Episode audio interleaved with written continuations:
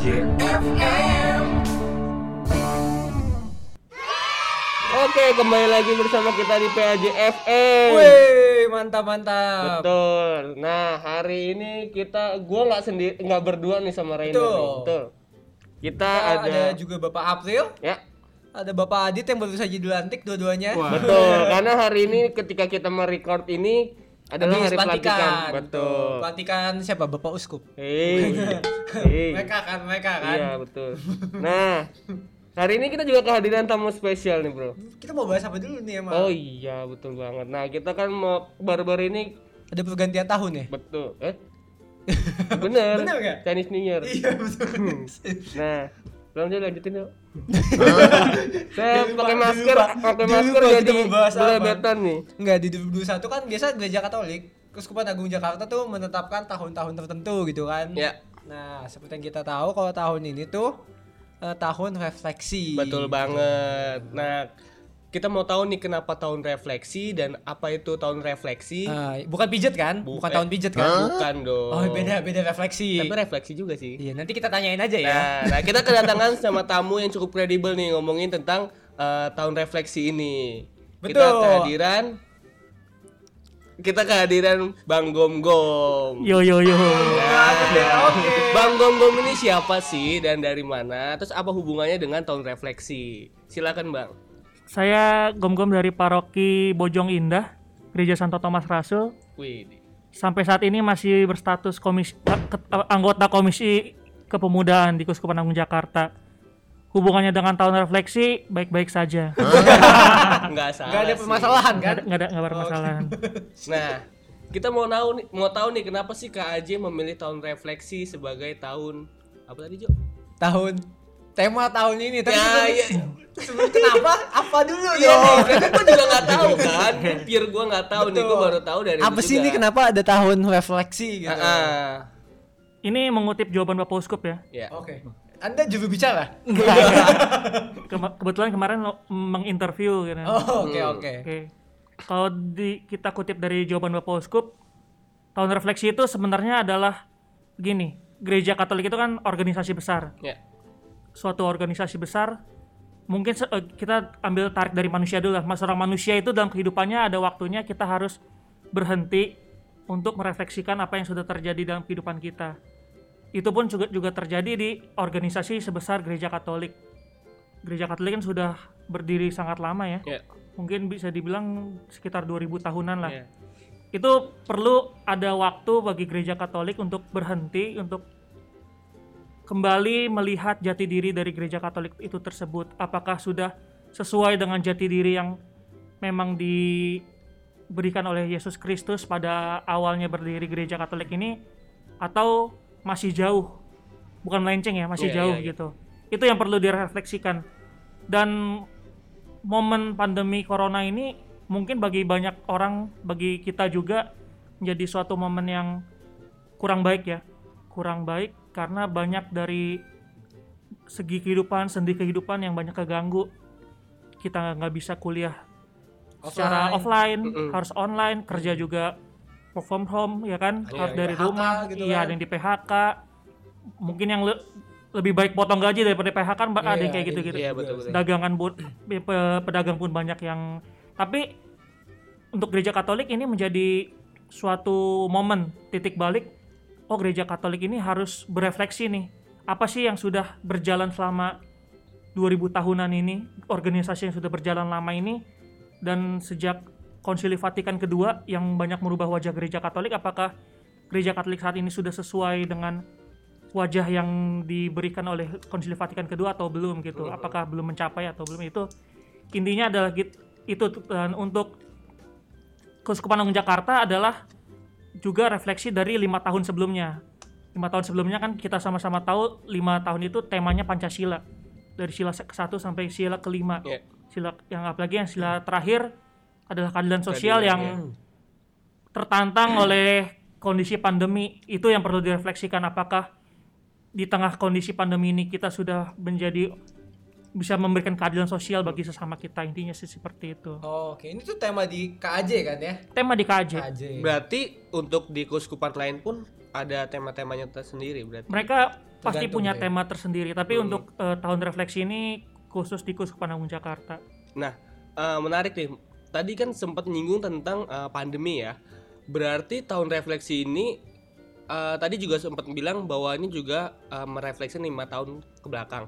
Apakah eh, tema ini dipilih karena juga karena yang saat ini kita lagi keadaannya sedang pandemi atau emang kita punya Ada pemikiran rencana untuk gitu merefleksi maksudnya. ya gitu nggak punya rencana apa pun Sampai tapi emang jauh-jauh. karena mau tahun refleksi aja gitu. Salah satunya adalah terkait pandemi juga ya. Hmm. Maksudnya eh, ibaratnya gereja Katolik saat ini terutama, terutama di Kuskupan Agung Jakarta tertantang sekali.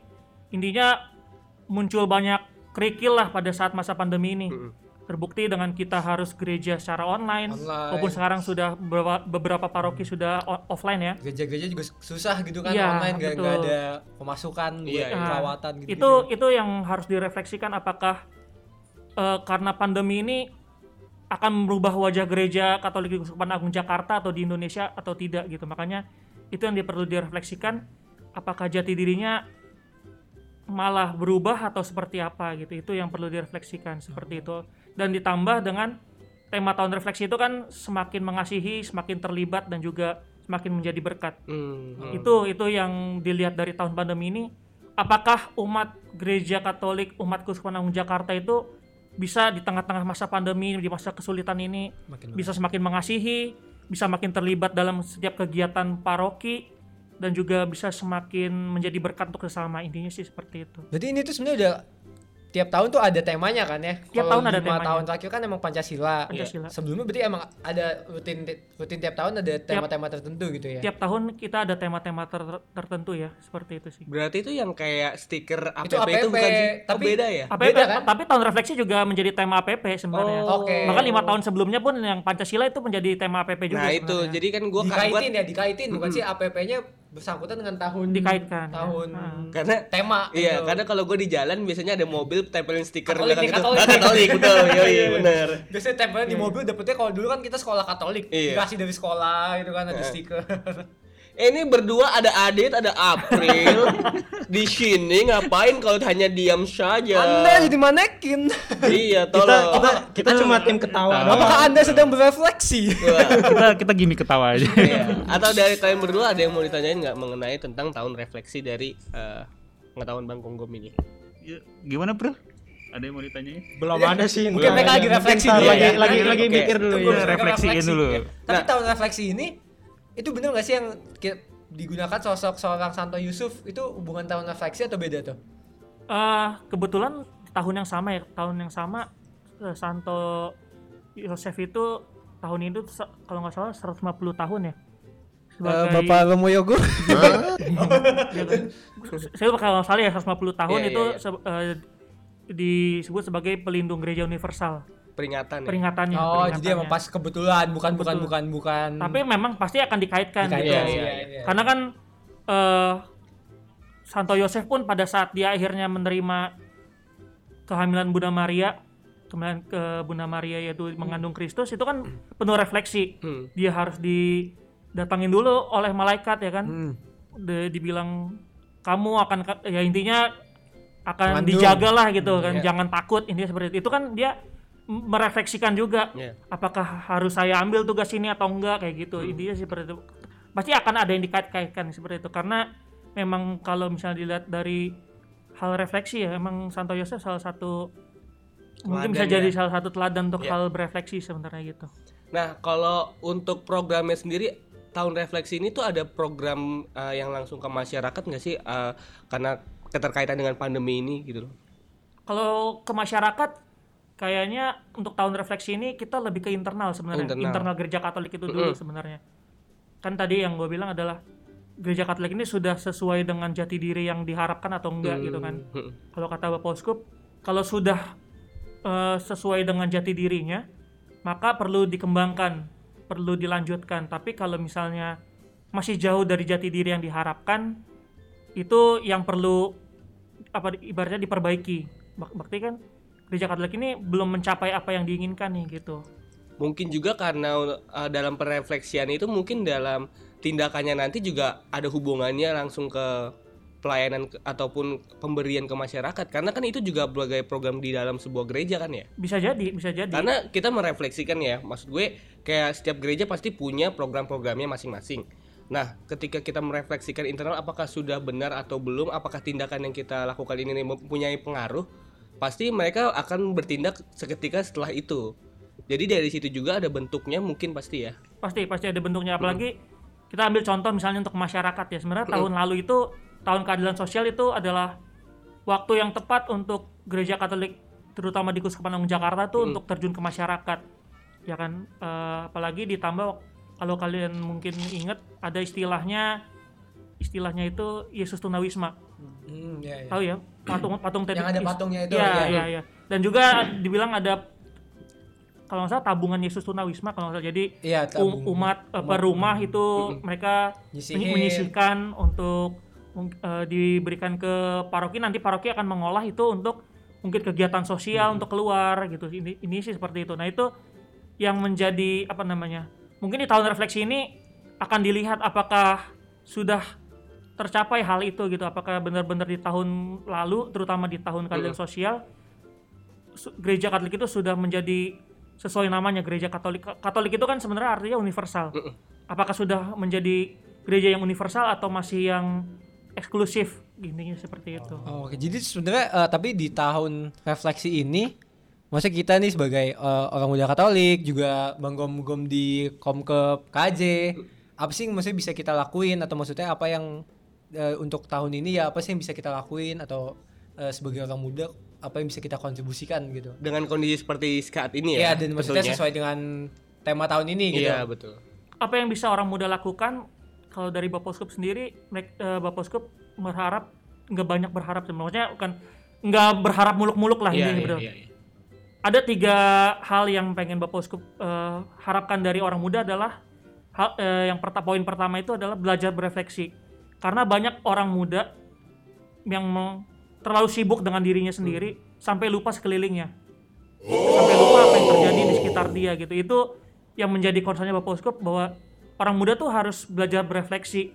Setidaknya belajar jangan langsung berefleksi. Karena memang berefleksi itu butuh proses yang lama gitu saya juga pernah diajarin berefleksi oleh Romo Yogo Romo Yogo ini pakar refleksi jadi kalau teman-teman Mantap. teman-teman Atma Jaya ingin belajar berefleksi silakan ke Romo Yogo Romo Yogo tuh sudah sampai tahap tertinggi Mencapai itu Pencapaian- pencerahan hidup. pencerahan hidup. Kok jadi kayak Buddha? tapi bener ya dalam kalau kalau nggak salah nama bahasa Inggrisnya sleep ya Kata gua avatar. Mengendalikan semua elemen. karena memang dalam melakukan refleksi itu kita perlu punya rasa kerendah hati yang sangat tinggi kan betul. Karena ego dan ambisi itu biasanya selalu tinggi dan lupa memikirkan bahwa kita tuh harus memikirkan yang eh, kurang-kurangnya dari kita. Betul. Salah satu bentuk keegoisan adalah kita nggak mau diem. Hmm. ibaratnya gini deh lo orang temennya ada yang curhat Nyaut mulu. iya nyaut mau misalnya duh gua gua duit gua lima puluh ribu Ini gue juga nih, gue juga nih. Padahal apalagi orang- yang suka banding-bandingin. Iya. ya elah. Elah segitu doang. gua kemarin kehilangan cepeceng gitu. Biasa aja gitu. itu adalah bentuk keegoisan kalian nggak mau mendengarkan apa yang di sekeliling kalian. Intinya seperti itu. Jadi yang diharapkan adalah kalian tuh berefleksi. Nah bapak Uskup tuh ngasih tiga tahap untuk mencapai refleksi lah intinya seperti itu. Yaitu dia bahasa Jawa sih tapi ibaratnya yang pertama tuh diam hening. Kalian tuh harus diam hening gitu. Men- eh, mencari momen untuk diam. Yang kedua adalah kalian tuh baru apa namanya be- melihat eh, sekeliling apa yang sudah terjadi apa yang sudah saya lakukan selama ini apa yang terjadi di sekeliling saya. Minimal di keluarga deh. Iya bener-bener. Orang muda tuh mungkin kebanyakan termasuk gua sebenarnya. Itu paling susah namanya dekat sama keluarga bener atau tidak? Iya setuju Betul, setuju. Ya kan? Setuju maksudnya kalian capek kuliah pulang ke rumah langsung ke kamar. Iya. ataupun Atau nggak main. atau nggak main pulang malam. Hmm. di mana itu benar-benar udah nggak ada waktu sama keluarga. Dan kadang kita pun nggak tahu kondisi yang terjadi di keluarga kita saat ini apa gitu. Intinya ini seperti itu kita dia minta kita untuk melihat sekeliling.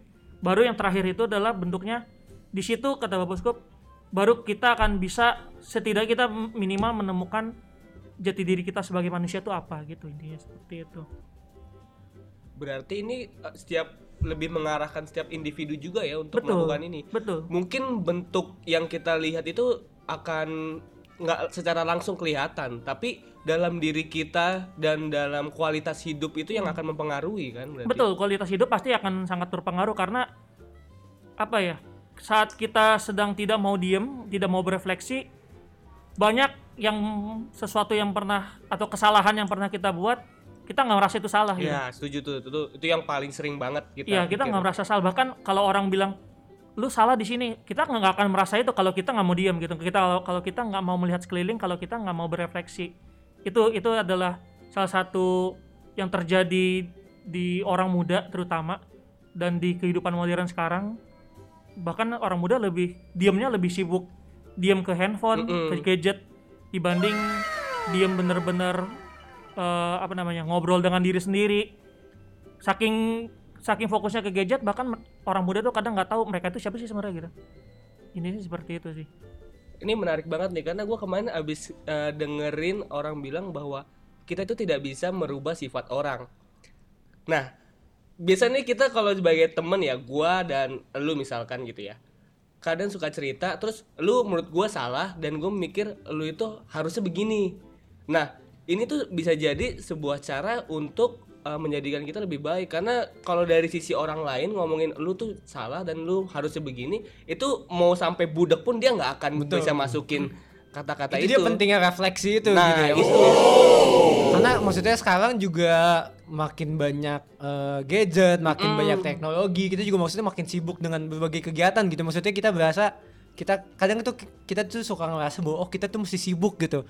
Maksudnya ketika justru ketika kita gabut biasanya kan kayak eh, salah gitu kan. Iya. Kadang kita pengennya sibuk, sibuk, sibuk, sibuk sampai kita lupa maksudnya eh, kebanyakan sibuk juga nggak baik gitu kalau nggak ada maknanya kan. Jadi harus ada saatnya bahwa kita emang setelah kesibukan itu ya berefleksi itu tadi ya maksudnya kalau sesuai pakar Romoyogo gitu ya perkataan pakar kita gitu eh hidup yang tidak direfleksikan adalah hidup yang tidak bermakna gitu. Kali- Bukan saya yang ngomong. Aristoteles. Aristoteles maksudnya Tapi kan kita tahu udah dari beliau ya. dari beliau betul maksudnya perkataan yang sering diucapkan kembali oleh Romoyogo setiap membawakan sesi refleksi gitu. paling nggak kita lihat deh ketika kita kecil kita umur belum ada gadget aja kita tuh lebih banyak main dengan teman-teman sekitar gitu bahkan waktu yang kita luangkan seharian bisa lebih banyak dari eh, bersama teman daripada waktu kita sendiri Tapi tadi lucu juga ya kalau Aristoteles ngomong kayak gitu kan Aristoteles udah lama banget ya. Maksudnya dia aja di- tahun segitu udah ngomong Mikir kayak udah gitu sampai ya. kayak Kita gini sampai ya. sekarang kagak begitu-begitu gitu. makanya dia terkenal kalau nggak nggak terkenal gitu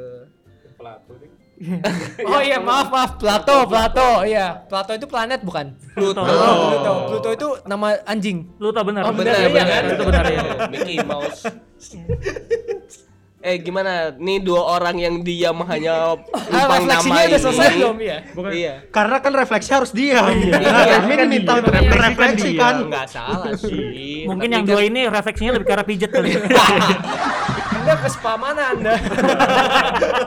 Kok refleksi di pikiran saya sama Bapak Gonggom Beda. Beda, Oh, beda, Anda iya. refleksi apa biasa? yang di di kaki. Oh, di kaki, di kaki kan? Di kaki. Di kaki. Oh iya bisa aja kalau kita diam kita mikirin mikirnya yang salah.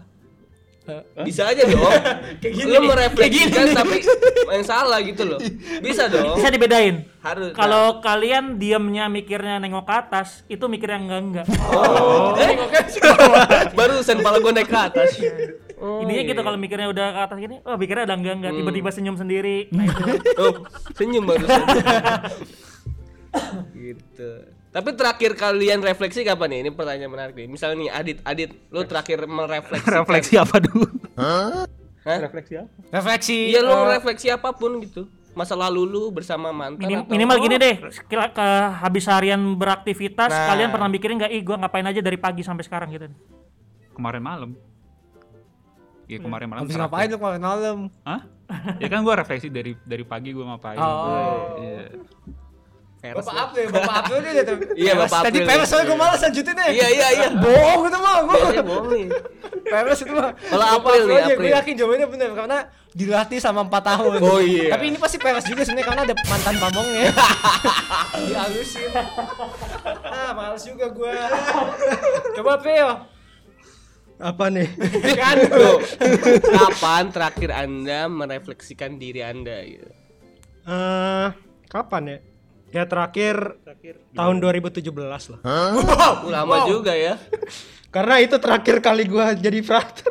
Wah, Dia di seminari menengah gitu kan. oke oke. Oh, jadi abis itu anda nggak pernah nih Oh, nggak pernah. bohong anda bohong ini ini nggak pernah nih Ya sesekali lah gitu tiap malam kadang suka memang mikirin tapi bahasanya sih kebanyakan nggak di pernah. seminari bahasanya apa pengendapan apa sih Ya refleksi. Oh, Tiap malam refleksi. itu emang kita ada jadwal Siesta, sendiri untuk siesta. menulis bukan refleksi siesta makan gitu. siang eh istirahat siang istirahat Jadi, siang ya, salah gitu. kita kita pengalaman. ngelihat apa pengalaman kita hari ini gitu terus ap- apa yang kita temukan dari pengalaman hari ini gitu terus di sikap baik kan sikap buruk kita habis itu baru kita temukan bagaimana kita uh, mau memperbaiki diri kita hari ini ke depannya kayak Luar gitu biasa. Gitu. Gue gue refleksi cuma mikir masa lalu terus masa depan ngapain ya? anda itu salah makanya iya. saya juga pernah tenang Itu lebih bukan refleksi ya, mikir ke depan biasanya. itu anda kayaknya enggak deh galau itu mah kalau anda mikirin masa lalu terus memikirkan kesalahan anda anda galau itu mah kayaknya Justru memikirkan masa lalu untuk yang terbaik di masa depan. Oh, gitu. Semakin Apa- di depan. Iya. Seperti ah enggak saya enggak dibayar kita. Kita sebutin Gitu. semua juga nggak apa-apa Yamaha Honda Oh, iya. PCX gitu Kawasaki ya. betul refleksi jadi emang suatu hal yang jarang gitu. Cuman kayaknya sekarang tuh sebenarnya kayak ada trennya dikit nggak? maksudnya bukan em, apa ya namanya meditasi gitu ya. Maksudnya sekarang tuh udah mulai cukup banyak orang yang semakin em, sadar tentang pentingnya meditasi Oh, meskipun maksudnya di luar Katolik ya maksudnya kan Iya, ada meditasi secara umum gitu yang bule-bule di Ubud gitu Iya. kan Kenapa Yang- di bule-bule di Ubud? kan Kalau bisa gua- kalau kalau gue mikirin bisa di sport stage, Sumpah. sports Anda hall. kalau atau- bikin meditasi lu pergi deh ke Ubud, lihat deh. Isinya bule-bule meditasi, sumpah. itu mah itu mah lu doang. Itu mah lu doang. Itu mah lu doang. Itu gak bohong gue beneran. Ngeliatin apa? Ngeliatin eh, bule-bule, bule-bule. Iya, iya, iya. Ya gimana tuh, Bang? Kalau Kalau sebenarnya terkait refleksi itu sebenarnya udah dari dulu ya. Maksudnya anak 90-an, 80-an, 90-an tuh sebenarnya sudah memulai tren tren refleksi, menulis dia- diary, diary. Oh, itu iya, kan- iya, Oh, betul, iya. Diary itu kan bentuk refleksi sebenarnya. Kalian menuliskan apa yang kalian Journaling. kalian lakukan selama seharian gitu kan. Dear diary gitu. Wih. kan. Kan cowok nggak pernah gitu kan. Kan. Geli kan lebih Pernah kan. pernah gue sekali terus diledekin sama temen gue, gue berhenti. Kelas 3 SD. Buku diary lu Hello Kitty atau apa? Eh itu Winnie the Pooh. Pantes gue ledekin. Jadi bukan diary itu bentuk refleksi yang bisa kita lihat ya. Bisa Refleksi singkat, lagi ya. refleksi Ya, bentuk singkat. refleksi sederhana lah yang Sederhana. setidaknya eh, ki- mengingatkan kita seharian itu kita ngapain gitu. Tapi belum sampai tahap apa yang kita maknai, apa yang kita dapatkan misalnya. Niat gitu oh ya. ternyata gua eh, gua bangun pagi aja masih dapat berkat dari Tuhan. Itu kan bentuk refleksi ya sebenarnya. Tapi kalau misalnya masih bagian gua hari ini bangun pagi, mandi terus sarapan ini, sarapan ini, berangkat gitu. Itu kan masih bentuk apa namanya? cerita gitu ya. cerita lah Mm-mm. membuat jurnal lah seperti itu tapi belum sampai ke tingkat yang benar-benar dibilang refleksi lah seperti itu Oke, Bang.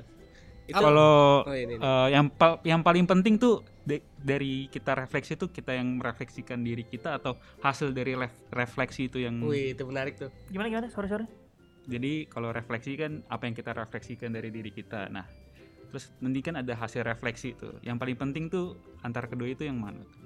yang paling penting pastinya adalah Outputnya ya. outputnya ibaratnya seperti ini eh, memang prosesnya sih penting ya karena kalian kan eh, apa namanya belajar bahwa oh selama ini ternyata gue kelakuannya kayak gini gitu Hmm. kan nggak sadar gitu misalnya Misal- misalnya simpelnya gini mungkin setiap berapa berapa detik kita garuk pala gitu padahal kita nggak sadar sebenarnya kita akan selalu kayak gitu Hmm. simpelnya kayak gitu itu pros- prosesnya penting tapi outputnya juga nggak kalah penting karena output itu yang bisa jadikan kita menjadikan apa ya, dasar kita untuk kita menjadi lebih baik ke depannya gitu Mm. outputnya apa dulu kalau positif kita kembangkan lebih tapi kalau negatif ya kita kurangin gitu ini seperti itu outputnya juga nggak kalah penting sebenarnya Jadi ngebantu sebenarnya ya, maksudnya ngebantu menyadarkan itu ya tadi. Maksudnya kita ngerefleksi ini, kita tuh sebenarnya kayak gimana sih? Ada hal yang tadi kita lakuin udah bener atau belum Iya. atau enggak?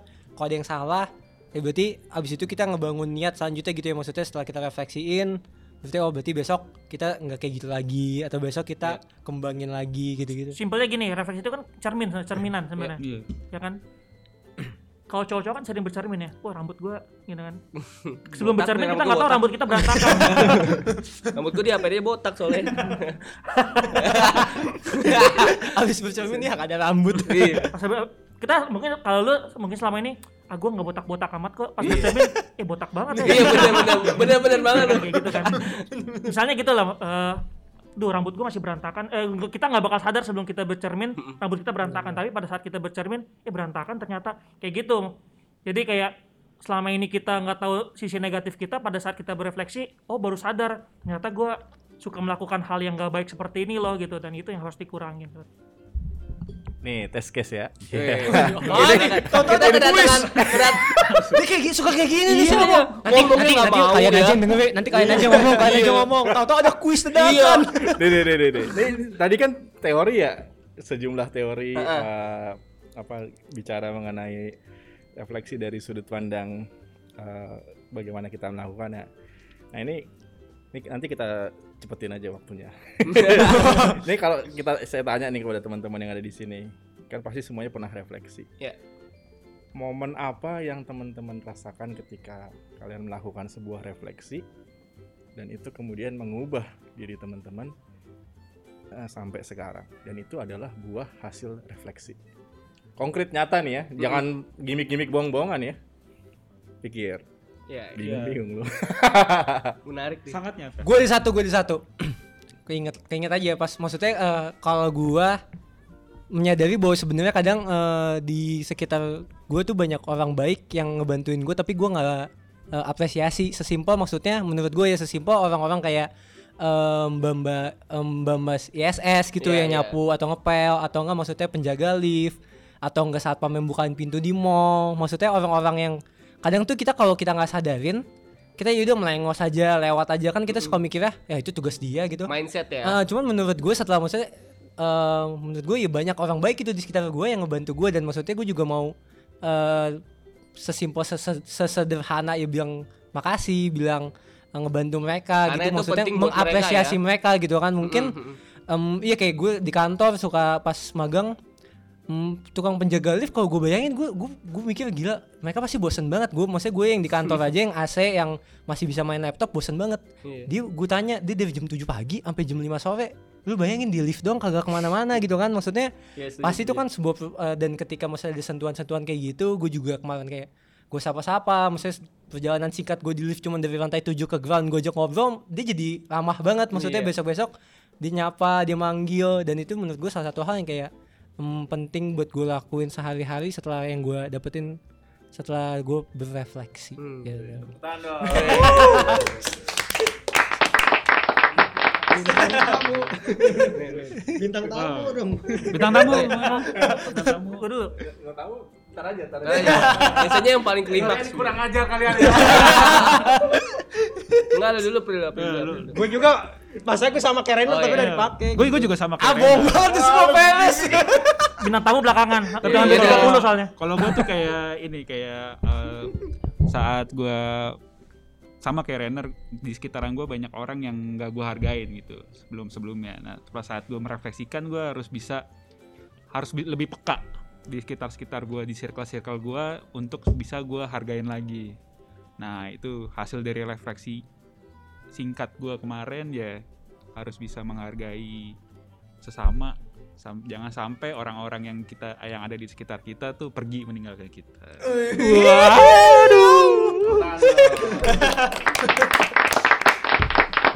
Eh, lanjut Kalau gue ya gue. Kalau gue sih lebih ke ego sih, kontrol ego. Gue pernah berpikir kalau yang gue lakukan ini, gue ini udah bener belum sih gitu loh. Terus kayak apa-apa gue selalu bener. Nah, gue di sini berpikir kayaknya lu harusnya lebih di bawah sama mereka gitu loh. Walaupun sekarang lu menganggap mereka itu ya kurang besar gitu ya ataupun pasti kan kalau laki-laki punya ego yang mikir gue lebih bener nih gue lebih baik nih. Nah gue mikir kayaknya mendingan apa pun lu yang harus rubah diri lu deh. Kayaknya nggak begitu gitu. Gue lebih menyadari diri aja gitu. Lebih pengen dianggap rendah oleh orang lain supaya diri gue tidak digambang di apa ya gimana ya sebutannya? Intinya gue pengen aja di, dibilang gue tidak lebih besar dari orang tersebut siapa pun itu gitu. Itu aja. Karena menurut gua ketika lu punya mindset pemikiran kayak gitu lu nggak akan merasa ego di depan dia tidak merasa tinggi di depan orang lain gitu. Itu sih. Perangan. Oke. Banyak nih, ayo dong. Anda empat tahun loh di Wacana Bakti. biasanya susunan katanya harus SPOK-nya harus panjang Omong kamu omong kamu juga nggak apa-apa kok. Ya kalau gua sih eh, kadang kalau mungkin yang sering bareng sama gua gitu Adit siapa gitu ya. Itu pasti kalau kita lagi jalan ke mana gitu kadang ngerasa aneh gitu karena gua ketemu orang yang baru gua kenal aja bener-bener gue sapa gitu. Pagi pak pagi bu siapa? gitu. Pagi gitu atau enggak sekedar senyum doang gitu ngangguk gitu. Nah kadang orang bilang lu ngapain sih? Emang lu kenal gitu? Lu kenal? Enggak gitu. Terus kenapa lu sapa? gitu. Lu so asik banget gitu kan. Nah itu sebetulnya eh, gua sadarin ketika memang ketika gue di seminari gitu ya. Ketika gue di seminari itu emang di apa ya di bukan diwajibin sih memang apa kayak semacam kita harus membiasakan diri untuk menyapa karyawan-karyawan gitu. Walaupun karyawannya jarang ketemu kita langsung gitu. Misalnya kalau gua ke gudang belakang gitu ke yang tempat kayu gitu yang biasa bikin kayu gitu itu memang kita nggak pernah langsung ketemu langsung gitu. Tapi kan kalau di jalan kadang kita ini nah itu terbiasa gitu sama gue makanya ketika kita pergi ke mall apa gitu emang itu nah di situ gue sadar gitu kan emang mereka ya kita kadang kurang memang benar kata Renner gitu kita kadang kurang memperhatikan mereka yang tidak diperhatikan gitu. Kayak misalnya mereka kan orang kan sepele ah ya udah dia cuma sekedar misalnya pembantu atau apa gitu ya atau orang lain. Tapi ya itu kita sadarin bahwa mereka juga memang butuh perhatian gitu. Kayak gitu karena ya Allah sendiri nggak pernah bisa membeda-bedakan kita gitu. Kenapa kita manusia malah justru uh, membeda-bedakan orang bahkan kita nggak mempedulikan mereka yang ya, ya me- itu udah urusan dia lah gitu ibaratkan dalam tanda kutip gitu. Padahal sebetulnya dengan sapaan itu mereka merasa bahwa mereka dihargain keberadaan mereka itu ada gitu. Kayak gitu sih kalau dari Gila, gua. luar Emang beda jawaban Fatem. iya iya. Mantan Fater nanti Fater foto sono ini. Tersinggung, Iya. nah sekarang kita mau dengerin dari Bang Gom nih. Kalau gua refleksinya lebih ke arah orang tua sebenarnya. Bisa lagu sedih nggak? Wih, nanti nanti Buka. ntar diedit ntar diedit tolong ya Kania Kania Canda. Karena selama ini jujur nggak pernah cerita apa pun, nggak pernah ngobrol apa pun ke misalnya ke orang tua ini seperti itu. Sampai tahap mikirnya apa pun yang kita pengen selalu bertentangan sama orang tua gitu. Maksudnya akhirnya jadi clash padahal sebenarnya bisa bisa nggak clash kalau misalnya kita omongin gitu. Sebenarnya kayak gini gini gini gitu kan. Jadi itu maksudnya refleksinya adalah sampai akhirnya kehilangan bokap itu baru mikir oh iya ya selama ini nggak pernah cerita sama sekali ke orang tua. Maksudnya sampai bokap pergi pun mungkin dia nggak tahu apa yang dipikirin anaknya apa yang dirasain anaknya tuh dia nggak tahu sama sekali gitu. Mungkin sekarang tahu karena sudah di atas sana gitu kan. Tapi sampai dia pergi pun mungkin dia nggak tahu apa yang dipikirin sama dirasain anaknya itu maksudnya. Makanya gue merefleksikan oh segitu pentingnya komunikasi sama orang tua sampai saat ini mungkin untuk beberapa hal gue udah mulai cerita kayak ke nyokap gitu untuk beberapa hal gitu. Biar mengurangi perdebatan itu mengurangi kelas bahwa apa yang gue pengen sama yang apa yang nyokap pengen kok sebenarnya bisa diobrolin baik-baik dan nggak bakal jadi berantem ini sih seperti itu sih luar biasa ya Mantap. kita dengar dari Romo Yogo boleh oh iya oh iya iya harus dia harus kadang dia yang memberikan refleksi ke Iya. kita Kita kita kan penasaran dong. apa yang direfleksikan Romo Betul. Boleh ya kita- Apa kita ke Romo Yogo ya? Refleksi Iya. dari seorang Romo Yogo gitu kan. Sama ini kan kita diajarin sama Iya. Romo Yogo nih. silakan Romo Kan kalau kata-kata eh, pepatah eh, eh, guru kencing berdiri murid kencing. Berlari kan? Kalau Iya, ini iya. enggak gurunya pasti berlari sambil kencing. Salto silakan Romo. Saya cuma kru loh. Enggak ya. karena pertanyaan dari Romo juga. Ya nggak ada kru yang kasih kuis dadakan. Kalau saya percaya kita berefleksi tentang hidup itu tergantung konteks kita masing-masing gitu ya. Jadi teman-teman ceritain tadi pasti karena konteks kita hidup di situ, sedang kuliah. Nanti kalau teman-teman misalnya menikah atau kerja itu bergantung di mana tempat kita berada. Jadi sangat kontekstual sekali. Kalau saya, saya tugas saya di Atma Jaya gitu ya, eh, yang banyak kerjanya Tenang Bapak Rektor nggak mendengarkan ini. Eh, kepala yayasan. Barusan langsung refleksi, Bro. kalau ketemu teman-teman rekan-rekan pastor sangkatan yang tabisan selalu bilangnya lu sibuk banget lu sekarang lu saya jawabnya iya kan gue karyawan oh iya bener sih. tapi eh, dalam banyak hal saya masuk ke Atma Jaya awal-awal itu saya menemukan eh, rimba. Sebuah rimba belantara. Paling nggak yang pertama belantara struktur gitu ya. Wah lu kalau mau buat gini nih langkah-langkah yang harus lu tuju. Strukturnya begini aturannya begini dan lain sebagainya. Ya struktur membantu. Nah, tapi kadang-kadang bisa jadi eh, apa ya Penghambat. saya nggak ngomong gitu ya Saya bantu Saya tadi. Ngeliatin doang. Ada cara yang lebih baik. Eh, bukan penghambat, mungkin eh, ya ada ada ada prosedur, Alternatif. ada prosedur yang harus dilalui Mm-mm. Eh, lalu juga kalau dilihat kadang-kadang sih ini kalau boleh jujur ya apalagi zaman pandemi kayak gini kan pastor-pastor di paroki mungkin ketika banyak hal dilakukan secara online misal lingkungan nggak ada banyak hal dikurangi lah. Kadang-kadang saya tuh merasa iri enak banget. Bisa lari pagi gitu. Bisa lari sore gitu kan. tapi saya harus buka laptop harus rapat gitu. Eh, ya di sisi itu saya mau melihat oh iya ini memang pekerjaan yang sudah diberikan kepada saya harus saya laksanakan dengan sebaik-baiknya. Pun kalau juga ada nah ini kadang-kadang entah kenapa ya kita tuh makin tahun makin berusia makin tambah tanggung jawab.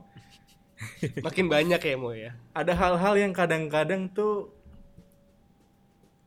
eh, nggak nggak bisa terselesaikan gitu. Banyak problem-problem yang gitu nggak bisa kita terselesaikan. Eh, bukan berarti kita apa ya oh ya gue mau menyelesaikan problem di Afghanistan gitu.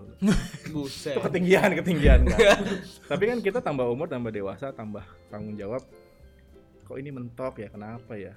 Dan akhirnya ya sebagai seorang beriman kita percaya Ya, saya sih jujurnya belajar beriman sih. Berdoa gitu kalau ada hal-hal yang mentok. Mohon pada Tuhan mudah-mudahan hal ini selesai. Kadang-kadang ada cara-cara yang ajaib juga sih selesai bahwa problem-problem pekerjaan apa selesai. Kalau misalnya teman-teman di posisi saya saya kan tuh didatengin banyak orang malah jadi curhat. Datengin banyak orang dari berbagai macam Karyawan. kalangan karyawan di rumah sakit di universitas. universitas atau dengan umat cerita macam-macam kadang-kadang kita merasa aduh ini gimana ya? Harusnya begini harusnya itu yang kita bayangkan gitu. Tapi kan nggak kadang-kadang nggak nggak semudah itu terlaksana. Kalau sama mahasiswa karena sudah dari tahun-tahun sebelumnya dengan mahasiswa bisa sih uh, lebih lebih- jauh lebih menyenangkan. Karena uh, kita bisa mengcreate hal-hal kreatif yang banyak. Tapi di luar itu yang kadang-kadang wah ini nggak mudah nih kayak gini. Butuh bantuan Allah. Gitu. Super power ya. butuh butuh butuh Tuhan yang membantu kita dan kita sendiri pun jadi belajar beriman. Oh ini itu refleksi saya sih. Kita nggak bisa sendirian. Uh, kadang-kadang ada cara-cara ajaib Tuhan membantu uh, segala sesuatu yang nggak mudah ini. Gitu gitu sih nanti kalian tau lah kalau udah tambah umur tambah usia Gila, ntar, ntar di, di- kirain mau doain jadi Romo tuh. Ntar tau lah kalau jadi Romo. Romo aja tadi bilang masih belajar beriman. Gimana Apa kita? kita? Tepuk tangan dulu. Intinya kalau gua ambil dari pesannya Romo, apa pun masalahnya seberat ataupun sering Eh apa pun. botol minumannya. Eh bukan dong. Apa pun. Tetap andalkan Tuhan. Betul. betul. Ya itu, eh gila berat banget ya. Ternyata topik ini padahal tadi kita bilangnya mau santai Iya ya. dong. Kenapa jadi kita serius? Tapi keren ya yang Romo bilang Iya. ya, maksudnya segala hal kita nggak bisa sendiri. Pasti Tuhan bekerja intinya seperti Iya, itu. betul. Sama kayak teman-teman tadi bilang misalnya, gue terbantu dengan orang-orang sekitar gue misalnya, Hmm. Eh, misalnya eh, tukang, ya kasarnya tukang sapu jalan Ah, misalnya, betul. atau penjaga lift tadi. Hmm. Itu sebenarnya kan bentuk kehadiran Tuhan dalam hidup kita sebenarnya. Eh, ibaratnya dari hal kecil aja kita dibantu gitu, maksudnya Tuhan tuh ngasih orang di tempat itu emang buat bantu kita walaupun tuh hal kecil yang mungkin nggak pernah kita sadari ada yang bukain kita lift Hmm. mungkin ada yang pada saat kita lewat di kampus sudah bersih pasti ada orang yang sudah membersihkan gitu kan. Karyawan apa? Yes, ISS, yes, ya yes. kan. Seperti itu maksudnya hal-hal kecil yang sebenarnya Tuhan bantu kita tapi kita nggak pernah sadar gitu. Sam- bahkan sampai kalian kuliah saat ini pun mungkin nanti akan kelar nanti pasti kelar sih yang Harus, pasti harus. kelar pasti sampai nanti kelar pasti ada orang-orang yang membantu sebenarnya itu adalah bentuk kehadiran kehadiran Tuhan gitu secara nggak langsung untuk membantu kehidupan kita gitu ya tapi kita nggak pernah sadar itu dan kita nggak pernah merefleksikan itu ini Iya. seperti itu sih. intinya mengurangi ego lah balik lagi Nah, ya. sama kayak, itu bener lagi. kayak tadi Romeo gue bilang maksudnya terkadang emang nggak ada hal yang bisa kita ubah sendiri gitu Betul. maksudnya kita nggak bisa sendiri gitu ada hal-hal emangnya kita butuh bantuan orang kita butuh bantuan Tuhan gitu ya dalam doa emang kadang itu tadi ego juga maksudnya kadang kita kan suka ego kan maksudnya kita pengen semuanya sendiri Iya. pengen apa-apa kita pengen Selalu ubah benar, gitu kan ya. padahal ternyata yang nggak bisa kayak gitu It- oke itulah fungsinya iman Wih. Yoi, baik. Mantap lah ini. Iya. Kita episode kali ini udah cukup berapa nih 30 40 menit kita udah ngomongin Yoi. tahun refleksi. Tadi kita Betul. udah refleksi dikit gitu kan. dan betapa pen- sharing. betapa pentingnya refleksi itu untuk diri seseorang ya betul, betul. Eh, t- terakhir dari Bang Gom Gom, ada gak sih maksudnya saran-saran buat eh, teman-teman orang muda gitu yang mau mulai refleksi tapi bingung mau mulainya gimana? iya dan Eh, harus bagaimana ah, ya itu tadi simple adalah orang Katolik itu sekarang udah jauh nama dari namanya mencatat menulis apa-apa digital apa-apa handphone rekam bahkan kita kuliah aja kalau males nyatet foto. foto, gitu bener bener. Bentar pak. Bentar pak. Bentar pak. Mau difoto Belum dulu foto nih, belum gitu foto. kan. padahal mah disuruhnya nyatet gitu kan. Iya iya. Ke kampus cuma bawa flash disk buat ngambil data gitu. Iya, bener banget. Karena saya mengalami. Itu maksudnya orang muda lah ya gue bilang ya. Orang muda itu sekarang ini jauh dari namanya mencatat gitu. Hal simpel adalah kita ya itu tadi bu, bikin diary gitu mungkin malu ya kalau malu nggak usah kasih tahu ke orang. Emang Iya, refleksi itu kan buat diri sendiri Iya, sebenarnya. Tulis saja selama seharian ini kita ngapain. Terus eh, udah mulai ditulis baru di situ nanti pelan-pelan aja kita akan perlahan tak eh, sadar bahwa oh ternyata pas momen ini Tuhan hadir nih. Berkat Tuhan ada nih gitu. Seperti itu. Atau misalnya tadi dibilang kan oh ternyata gue merasa terbantu dengan orang-orang ini walaupun hal-hal kecil sebenarnya dibilang kayak gitu kan itu maksudnya dengan mencatat aja dulu hal simpel itu sebenarnya membuat diary itu atau mencatat membuat journaling itu tuh sa- sebuah sa- eh, Sarana gitu. sarana Media yang ya, sederhana. Mm. sebenarnya yang bisa kita lakukan gitu jangan jangan langsung misalnya ah gue langsung berefleksi langsung meditasi gitu Meditasi dua jam gitu. ujung-ujungnya tidur iya iya bener Ay, bener banget bro. Itu susah banget. silakan ditanya ke Romo Yogo ya nah itu maksudnya nggak usah ribet-ribet adalah yang simpel ya udah catat aja dulu gitu intinya. pokoknya gunakan apa pun yang penting intinya bisa merefleksikan Dan yang penting ya. dimulai, dimulai aja dulu gitu Berarti ya. quotes itu juga bisa membantu ya atau mungkin dari diary nanti akhir-akhir jadi quotes Iya, kata-kata bermakna buat Betul. dia gitu betul mungkin ya. bisa tapi membantu quotes orang tuh nggak selamanya membantu Betul, Iya. gitu. karena quotes orang nggak selamanya relate sama kita betul setuju setuju seperti itu kecuali ro- eh, Quotesnya quote-nya Romo Yogo. quote-nya Pa- Plato tadi ya Albertus Plato ya quote-nya Plato tadi kan sangat relate ya General ya. P- P-nya Plato kan. itu kan relate banget ya hidup yang tidak direfleksikan adalah hidup Juga tidak bermakna. Yang tidak Tidak bermakna seperti itu sih Oke, kalau gitu terima kasih Bang Gom Gom. Iya luar biasa banget kami di sini berempat Eh, sangat berterima kasih atas kehadiran Bang Gom Gom juga. Betul. Terima kasih juga semua yang udah dengerin. Semoga terbantu dari episode ini. Semoga juga bisa semakin memaknai tahun refleksi ini Betul. gitu ya dan merefleksikan hidup sehari-hari. Karena eh, dengan kondisi yang di- sering di rumah harusnya bisa lebih banyak refleksi. Betul. Oke, kalau begitu sampai jumpa di episode selanjutnya. Sampai jumpa di next episode PAJ FM. Terima kasih. Yeay. Bye bye.